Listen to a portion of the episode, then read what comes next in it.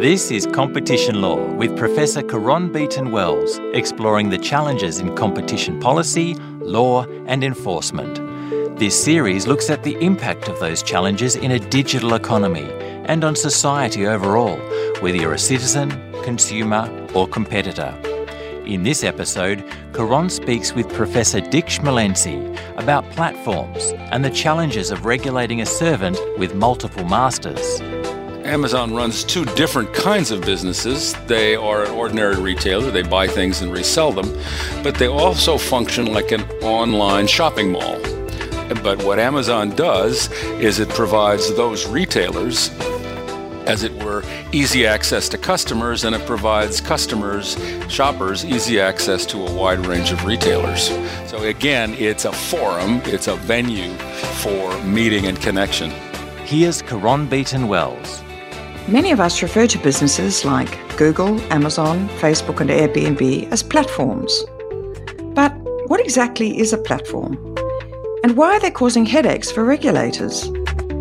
Dick Schmalensee is a professor of management and economics at MIT and co author of the book Matchmakers The New Economics of Multi-Sided Platforms. He's been studying the platform business model since the 80s. He's even found an example of a platform dating back a few hundred years BC, so this isn't exactly a new idea. Dick, let's start at the beginning. Tell us how does a platform business differ from a traditional business model? Well, what fascinates me are precisely the differences. And I got interested in platforms not knowing they were platforms in the 80s when uh, a colleague, David Evans, and I were working on credit cards. And the credit card business is sort of a non standard business. And somewhat later, we were working on operating systems and wrote a book on operating systems. And operating systems perform a platform function. And shortly thereafter, I would say a former student of mine, but someone who took a class from me, Jean Tirole, wrote a classic paper with Jean Charles Rochet saying, um, a whole lot of businesses, including those and real estate brokers and stock exchanges, are all what they called two sided markets, what we've come to call platforms. And it was one of those moments where you say, Oh, I should have seen that. Mm, I've been working drop. on this area for so yeah. long, uh, on and off, and I should have seen it. But that background meant that David and I had been thinking about these businesses for a long time. And once we started thinking of them as platforms, we started to see common features and interesting dimensions. And it's fascinating. You know, these are businesses that don't sell, as we put it, don't sell stuff. They sell connections, they sell access. That's very unusual. Uh, it means they can deal with some of their customers without charging them, which is very unusual. Most businesses don't sell below cost. Not what they teach you in Econ 101, I think. No, no, no. I mean, Google search is very valuable and it's free. How can that be? Well, they make money in other ways, and one can go on and on. I've also been kept in the area as I observe people sort of not thinking clearly about these uh, and saying, competition authorities only have to look at one side. You say, well, why is that? anyway. Look, it is a fascinating area.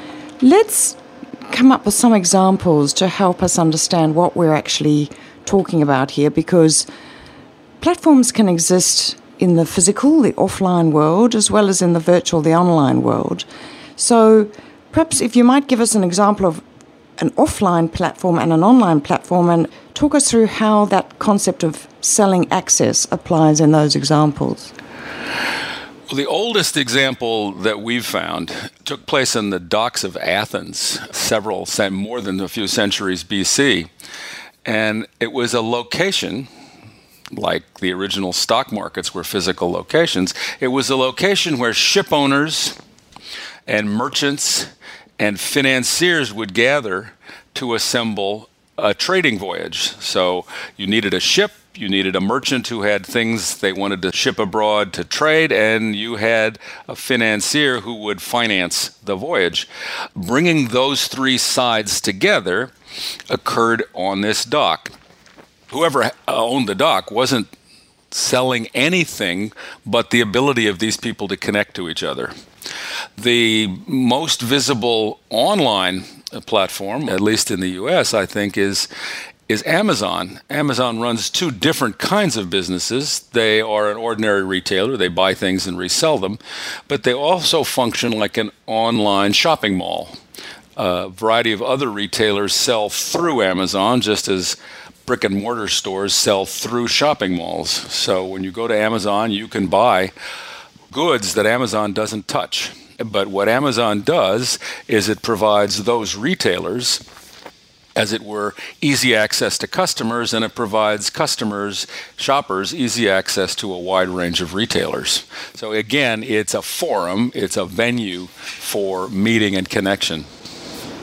So, those are two great examples. We would all be familiar with Amazon, if not so much with the Athens dock. Is Uber an example of the two worlds converging in that on the platform, which is the app, you get access to the driver, the driver gets access to you, but then you actually do get a physical service that is being taken in a car by a driver from point A to point B? Oh, sure. Uber is an extraordinary example. Uh, and, related companies. There, there are lots of ride-sharing services uh, uh, around the world these days that that are. Uh, Dear me, competition. As you've just pointed out with your Athens example, they're not exactly new. They've been around for millennia. And your writing with David does regularly reference those deep historical roots. So, why is it useful to think back in that way to businesses that have been around for so long but are now really transforming 21st century economies? What's useful is to unpack the different causes of what the current businesses look like, as you say, and as we said, the basic model is an old one. Let's find two groups that want to interact, let's facilitate interaction, and let's take a piece of the gain from that interaction. That goes back to marriage brokers, which probably even go back, literal matchmakers even go back before the docks of Athens. But what's new now is the technology. I mean, Uber was unimaginable 30 years ago. The notion you'd stand on a street corner with a telephone in your hand and you could ask for a ride and see where the potential cars are and have them come to you. I mean, that's just many parts of the world, right? I mean, uh, the server may be in San Francisco, but you can interact with Uber or its competitors all around the world. So the notion of being in the business of connecting drivers and riders, that's an old notion. Well, now you have this suite of technologies advancing rapidly in the computation and communications areas that all of a sudden you could summon an Uber ride without talking to a human being, uh, and you can uh, rate the rider and all kinds of things over the internet. So the internet, it's a device to connect. It's a technology that connects. So it's not a great surprise that it really, as we say, turbocharges this basic business model, which is all about connections. And it's really as a result of that technological change, which has been exponential, as you've described it. Platforms are certainly disrupting many traditional industries. In Australia, we have an inquiry going on by the uh, competition watchdog into the impact of platforms on the news and media sector, where there's been huge job losses, closure of print factories, decimation of advertising revenues, and that kind of disruption, or perhaps even destruction, you might call it, does provoke very strong reactions, not just in the affected business, but amongst competition officials. I think that may be behind what has led to you and David exhorting policymakers and enforcement agencies in this area to pay close attention to what you call the new economics of platforms. Can you tell us a bit about what you mean by new economics? What's new isn't the business model, it's the understanding their economics. Give you a simple example. I use a restaurant reservation service called Open Table online and its pricing model is simple it's free to me in fact it's a negative price because i get rewards and the restaurant where i make a reservation pays now if you were not understanding that model, you might say, well, giving it away, that's below cost. Think about it as a platform. Once you think about having to think of two sides. What David and I are saying is, first of all, you want to recognize competition authorities in particular what the economics of these businesses is all about. It's all about linking. You can't look at one side in isolation. You can't look at the price cost relationships on one side in isolation. That makes a lot of things more complicated, like market definition, for instance. But it is an appeal to just sit back, be calm, think about the economic realities. So, what's new is being systematic, but what's old is what antitrust uh, competition authorities have always done when they've functioned effectively is to pay close attention to the business realities. The business realities for platform businesses look somewhat different. Uh, but the fact that they look different doesn't mean there's anything wrong. Yeah. In essence, I guess what you're arguing is that what looks like perhaps non traditional counterintuitive strategies from a business perspective actually makes sense once you understand the economics. Well, they may make sense. I mean, we're certainly not trying to argue that platforms can't engage in anti competitive conduct. If you are, let's say, a dating app, the more men you have who are of some reasonable quality, the more attractive the app is for women. The more women you have who are interesting, the more men you get, and there are economies of scale. You don't have, you know, 500 Ubers uh, competing with each other the way you have 500 restaurants. There are scale economies. Uber has a lot of drivers. That makes it more attractive to riders. A lot of people go to Uber first. That makes it more attractive to drive for Uber and so on. So, inherent in this model, not universally, but pretty often, is you get high concentration. You may even get dominance. There's, you know, Facebook has sort of taken over the universe in some areas, and it's that. Not it, according to Mark Zuckerberg. well, we, we we may want to come back to that, but it's a scale economies thing. They get it both ways, right? It's like a telephone system. The more people subscribe, the more attractive it is to other people to subscribe, and then when you have a lot of people on it, you become very attractive to advertisers. So it's not that Facebook is immune to competition. I mean, Facebook took over from MySpace. Facebook took over from uh, the dominant network in India, where Facebook entered and, and, became dominant after a while.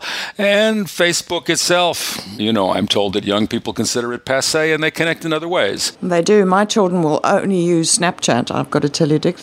they think it's embarrassing that their mother's on Facebook when they uh, can streak on Snapchat that's that I gather is a common pattern, and their children won't be caught dead using Snapchat. You can you can predict that sure bet. as anything, uh, but we I have no idea what will replace it.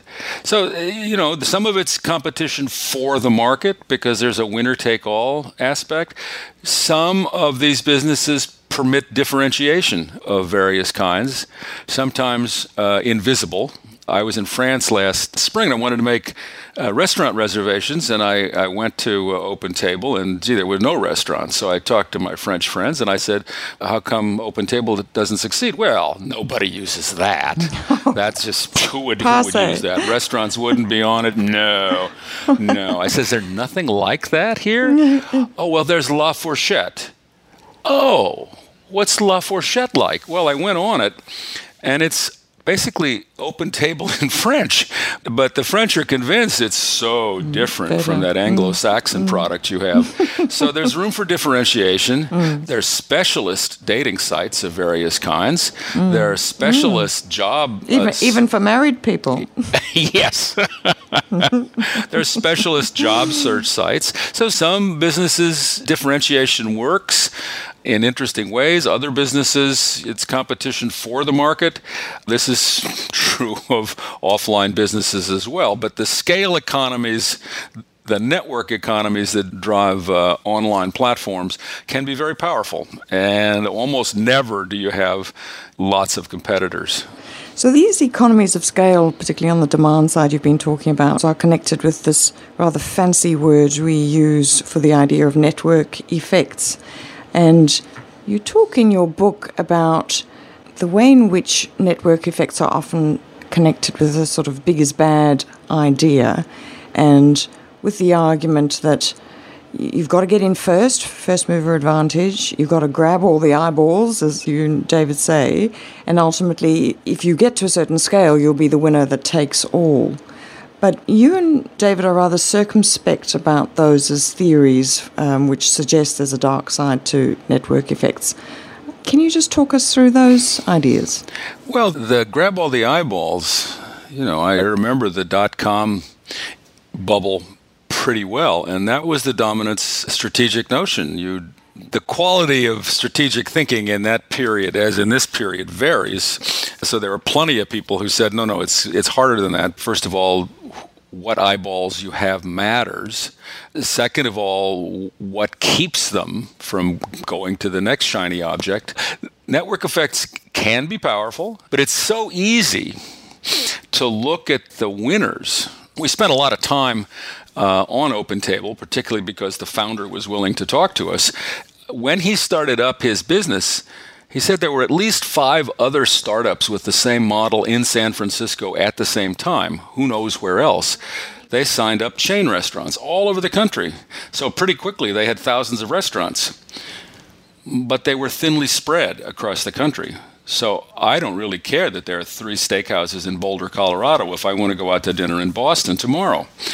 They were the wrong eyeballs, right? I mean, you, you had to have restaurants in the community where people want to dine, and then you can attract diners, and then the network effects start to go. You have a lot of restaurants, people start using the system. Because people are using the system, you can get more restaurants, and it grows. But if you don't get the right eyeballs, and if the interface isn't good enough, right? I mean, if he had had a lousy system to start with, the fact that they had restaurants on it initially didn't mean they'd stay on it. Or that people tried it once didn't mean they'd try it again you know, business is business. You also make the point that not only is it difficult to get right, but it's difficult to sustain the success. And you point out network effects are just not as durable as they used to be when we were thinking of physical networks. Of course, that leads us to talk about barriers to entry, if we might just briefly, and I'm referring there, of course, to the difficulties of new competitors coming into a market and challenging an incumbent. And I want to just lay out for you briefly the enormous divergence in submissions being made to the ACCC inquiry on digital platforms and the news sector on this topic of barriers to entry. So, on the one hand, we have some submitters arguing that this is an online space that's highly competitive, it's dynamic, there's extraordinary innovation, frequent entry, and explosive growth. And in part, that's because barriers to entry are low. Products are typically software based, which means they can be rolled out and adopted and built quickly and cheaply. Just to build a new mobile app means minimal staff and capital investment and, and infrastructure. And of course, there's the cloud now, which dramatically has decreased time and capital to start a new online business. So that's on the one hand. And then on the other hand, you have some submitters saying really the polar opposite that there are high barriers to entry here that there's considerable costs in creating a new social media platform, and they refer to the costs of software development and marketing, and the costs of building a reliable brand and loyal users and an advertiser base. So, how do we reconcile those two quite seemingly irreconcilable positions? Well, because barriers to entry are so important. They are, and it depends what the business is, right? If I want to put up an online newspaper, basically, an online news feed, that's pretty easy. There are lots of them around. But if you want to mount a challenge to, let's say, Facebook, well, then you've got a harder problem. If I just want to, you know, I, am putting up a newsletter on dogs. Okay, so I need to figure out how to reach people who are interested in dogs. Uh, I could probably figure that out given a little while in public sources. If I want to challenge one of the big players, well, then I have the chicken and egg problem, so to speak, at scale. I need to figure out a way to get enough people so that I become more attractive. Now, maybe I can do that, right? I mean, Facebook took over from MySpace. Uh, in the US, and I think more broadly, because MySpace just had a bad design. So it allowed people to post under false identities and to do a variety of inappropriate, uh, so it seems now, content. And Facebook imposed tighter rules that this Facebook was going to be the place where real people met. And that worked. Mm. That worked. I mean, that's an example yeah. of where there's a there, an authenticity to it. An entity with uh, all the network effects you would want. I'm sure if we look back in the press, we could find statements about how MySpace is invincible because of its size and its advertiser support. Well, it wasn't. There's no magic here. You have to actually run a business, and you have to have a good design and treat both sides well, and so forth. But there can be barriers. They're less durable than physical economies of scale, right? If you want to enter against Toyota in automobiles, you've got to build factories that can produce efficiently. You've got to design. You've got to do this. You've got to do that. You've got to put a whole lot of money up mm, front. Huge sunk costs. Um, to acquire mm. capability. If you want to enter against Facebook, do you need that much capital? Probably not. But you need to give people some reason to move away from the network where all their friends are. Now, you could argue that Snapchat is an effective entry against Facebook. It's a different model, it's a different product, but it performs a similar function for many people, and they find it more attractive.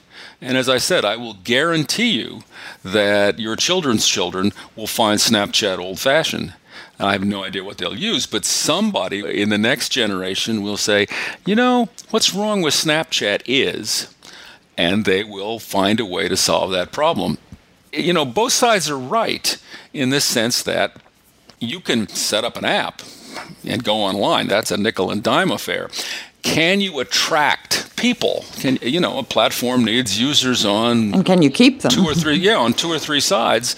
And if somebody mm. already has critical mass, has demand side scale economies, so to speak, uh, you're going to have to give them a reason to leave. Uh, you're going to have to provide a better, a better service, a better product, a better something. That's not necessarily impossible. It becomes harder. Again, consider Facebook. The more universal Facebook became, the harder it was. It, it was going to be to, to say, you know, I know all of your friends are using this service, and, but we really have something better here. Well, I mean, if you can argue that Snapchat did it for the next generation, you don't do it by saying we're just like Facebook, only better. In any business eh, where there are differentiated products, that's a very hard proposition to sell. It's like, no, we've got the following 27 new features. So the question is, how hard is it to come up with 27 new features? If you're a pessimist, you say, no, Facebook or Google or whoever really is the last step in innovation. There's there's nothing possible now. They, it would be a bit depressing if that were the case. It would be a bit depressing, and it would be very anti-historical if that were the case. I I, That's right. I, I have great faith in the ability for good or for ill for humans to innovate, and given all the capability this suite of uh, internet related innovations has provided, you know, this is a powerful general purpose technology, and people are going to keep innovating with it. So I'm not too concerned, but there will be market power, and competition authorities need to pay attention. As always, to firms with market power. Because of the demand side scale economies driven by network effects, it'll happen. And you got to watch it firms with market power have a tendency to behave in uh, anti competitive ways to maintain that power, and competition authorities are there to check that behavior. And just because it's all gee whiz and shiny doesn't mean there can't be abuse. On the other hand, just because they're big doesn't mean they're abusive. Mm. And one of the um, arguments you frequently hear Facebook and other platform advocates speak of this argument relating to multi homing, which makes me think of pigeons roosting for some reason. But it's exactly the opposite. It's the idea that users of these platforms will flit around, will use, on average, say, eight different services for related purposes. How persuasive is that? Because, on the other hand, you could say, well, even if we use Facebook, Snapchat, I'm, I'm, trying to think other examples that are not owned by Facebook, and that's increasingly difficult. that's difficult, yes. Um, so even if we use a multitude of similar services, the reality is, though, we're never actually going to totally abandon Facebook, are we? Because to do that, we'd have to persuade all our friends, our family members, um, our associated social entities. and for some people, their businesses, to leave the platform. So is multi homing really a persuasive argument in this context? I must say it's an unfortunate technical term, uh, but it has caught on. Multi homing means you, one side or the other, can use multiple platforms. The old example was software developers, app developers, tend to produce apps for both Apple and Android phones. So they multi home in the sense that they can switch easily between them. On the other side of those platforms, most users at any one point use just one type of phone. So the ability of multi homing, I think, really depends critically on the situation. I take your point on social networks. On the other hand, people use LinkedIn for business, at least the people here, and many people who are use social networks mainly for business don't use Facebook for that purpose. They use LinkedIn or something else. And that's an example of an entry they're offering a differentiated product. You can connect with people on a professional basis. Will we ever abandon Facebook? Well, you say your kids never use it. They've abandoned it. They've abandoned it. And can they get through life without it? Yeah. And if you come step up a little bit to my generation, a lot of my friends never use it. As I say, their kids will consider Facebook a very interesting antique. So it's not so much the multi homing, it's the innovation. I think in terms of social networks, there is a tendency for there to be sort of a main way I connect with friends. And for a wide swath of the population, Facebook is the main way they connect with friends. I remember when I realized talking to young people, I said, you know, you're never going to lose track of the people you went to high school with. Whereas I've lost track of most of my high school friends, not all of them, but a fair number of them, particularly women who get married and change their names, and I'm, they're gone. Mm. I have no idea. Very uh, inconvenient. Very inconvenient. what's what's that all about? But uh, one of those one of those old hang-ups uh, of the hang- hangovers from the male-dominated uh, world. Yeah, but you still harbor a few. I'm sure that'll change. Uh, yeah. It, well, like I, everything. It, my wife's maiden name was Hawk. Oh. And when we got married, as we did uh, 50, 50 uh, almost 51 oh, years ago, she changed it as one would to Schmalensee. Yeah. And our kids are saying, why did you do that? Hawk is such a cool name.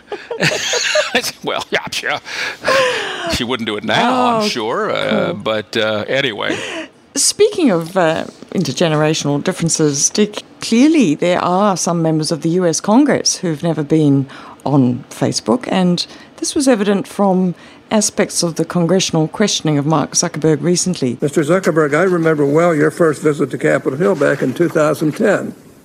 You spoke to the Senate Republican High Tech Task Force, which I chair. You said back then that Facebook would always be free. Is that still your objective? Senator, yes. There will always be a version of Facebook that is free. It is our mission to try to help connect everyone around the world and to bring the world closer together. In order to do that, we believe that we need to offer a service that everyone can afford, and we're committed to doing that. Well, if so, how do you sustain a business model in which users don't pay for your service? Senator, we run ads. no, you like, I, I, I, don't know if you, you have you not heard that yet? Yeah. or does it just did, make you I laugh did, every I, time you hear it?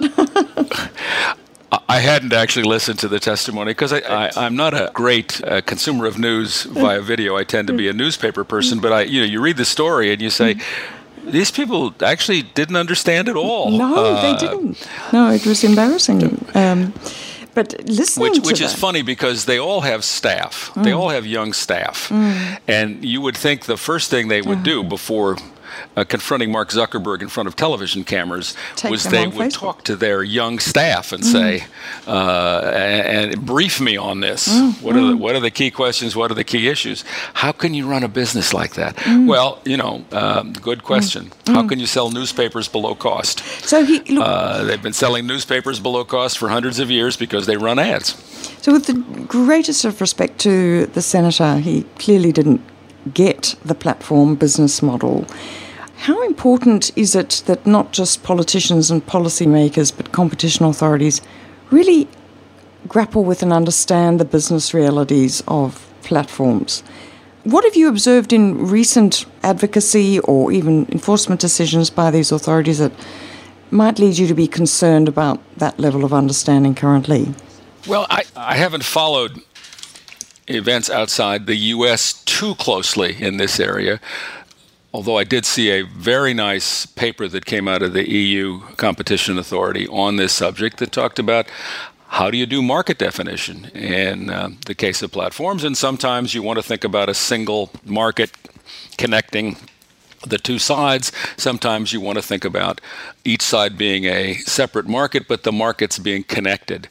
Contrast this with advocacy before the U.S. Supreme Court in a case involving American Express. The, the, details beyond the question of how you define a market are interesting, but n- not the concern. So, David and I put in an amicus brief that says, well, American Express is in the business of connecting consumers and merchants, and that's the market. It's the market for payment systems that connect consumers and merchants very distinguished people put in a brief that said, no, no, that's wrong.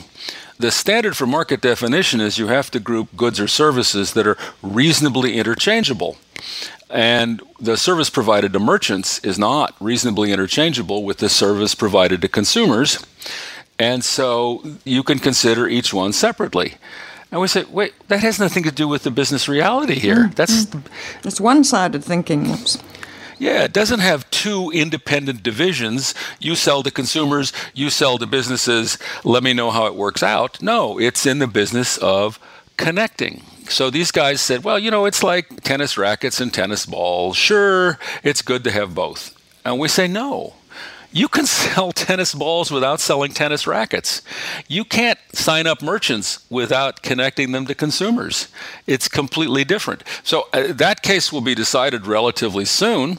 And I don't know who will prevail on this question. Um, there's a there's a similar case before uh, this a circuit court in New York, which involves the airline reservation system Sabre, which basically charges airlines and subsidizes travel agents you know, the argument was, well, that's not right. That's not competitive. How can that be a case under competition where the travel agents get a negative price? That's clearly a violation of something. Well, no. I mean, it, it turns out there are a number of competitive reservation services, and they all do the same model. And if one of them were to stop, it would go out of business. So I find it odd at this stage of evolution of economics and frankly of competition policy that in the US in particular there still is this uh, reluctance to just look at the business on its face and say, here's what they do, here's how they compete. Let's evaluate that. Whether American Express should be found to have violated the law or not is not a particular concern of mine. What is a concern is that they do the analysis right uh, in that case. And that was what our brief was about. You can easily make up examples of where looking just at one side leads you astray. I'll give you one other example. Again, it's a simple open table example. If you don't show up for reservations, I think you get two in a year, they throw you off the network. This is refusing to deal with a customer. I mean, how many businesses do that? I, am now blanking on the name of the star that Facebook threw out, out of their network for uh, operating under an assumed name. You say, wait a minute, this is a business that sells eyeballs to advertisers and is throwing away an eyeball. Well, you have to think through the reasons for those rules because bad behavior would compromise the basic design of the network, which attracts other people. It's like going back to the MySpace world in which you could post anything you wanted, destroyed MySpace. Well, Facebook wants to be very sure it doesn't go down that road, which would make very little sense unless you think about two sidedness. And throwing off people who don't honor their reservations makes very little sense until you realize, yeah, letting me cancel reservations is fine for me, but it annoys the restaurants, yeah. and they need the restaurants. The restaurants pay. What you're saying then is it's fundamental to these models that there be a level of trust. In the case of Open Table, the restaurants have to trust that the customers will show up. In the case of Facebook, all users need to trust that other users are actually authentic. They are who they say they are.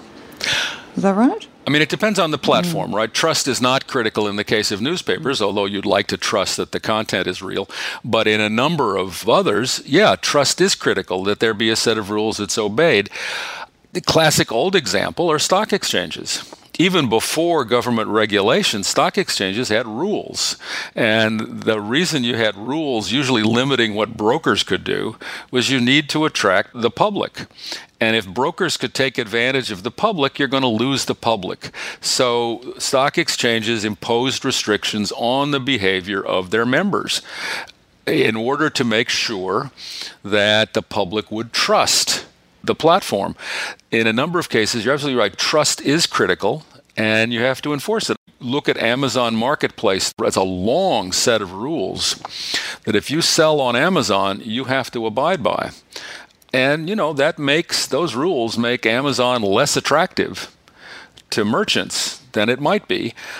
But it enables customers to trust what goes on on Amazon. That's a fairly I wouldn't say universal, but it's awfully common. Mm. So, really, in essence, what I understand key argument by you and David to be is that in dealing with competition issues relating to platforms, it's critical that authorities use evidence based analysis, they don't just soldier on with the rote application of their antitrust tools that were designed primarily for single sided firms or for physical um, multi sided ones. And I think you have a lovely phrase where you say in one of your papers competition policy should march to the evidence, uh, not to the slogans. I mean, I look, I think that should not be a revolutionary or counter revolutionary or whatever doctrine. That's pretty standard competition policy. Just look at the evidence, think it through, try to understand what's really going on. And a problem is, sometimes that analysis is much more complicated when you're dealing with two-sided platforms. Uh, two-sided platforms sometimes compete with single-sided firms. How do you think about a merger between two shopping centers that also face competition from standalone retail stores?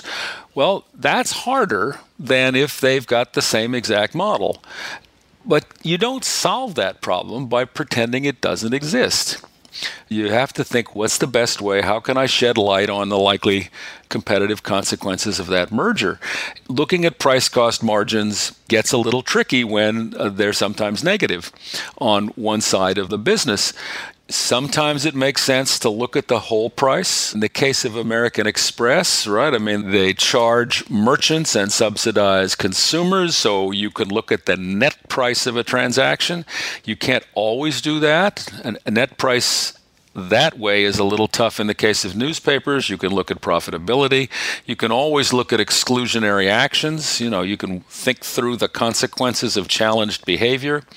But that's it. It's evidence. It's not these people are evil because look how big they are, or these people are good because look how bright and shiny they are.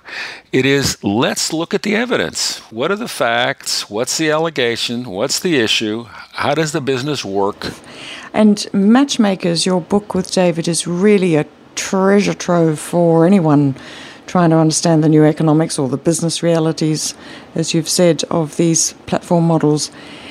When you set out to write it, you and David, who did you anticipate your audience would be? We anticipated the audience would be basically in the business community. We published it with the Harvard Business School Press. We didn't include material on competition policy. Uh, there was some there in an early draft outline, but we persuaded ourselves that telling a businessman here's how the competition authorities should behave was not the most attractive package. So we aimed it for the business community broadly for potential investors. I'm very pleased with this book because I think we managed to get the theory right without being technical and to put in enough examples so you could sort of see what we were talking about in concrete terms. Uh, we made it a, uh, you know, let's well, try to understand. Uh, let me say it's, it's a page turner, and I don't think I've ever said that of an economics uh, book. And even if you didn't write it for them, um, I would counsel any competition authority official wanting to understand more about this area to pick it up. Uh, it's just been wonderful talking to you, Dick. I, I don't think I'll forget your, your laughter in response to hearing um, Zuck's grab from his congressional hearings too quickly. Um, wonderful stuff. So, thank you very much for joining us on Competition Lore and um, look forward to catching you around the competition policy circuit perhaps one day. Great. The pleasure was mine. Thank you very much.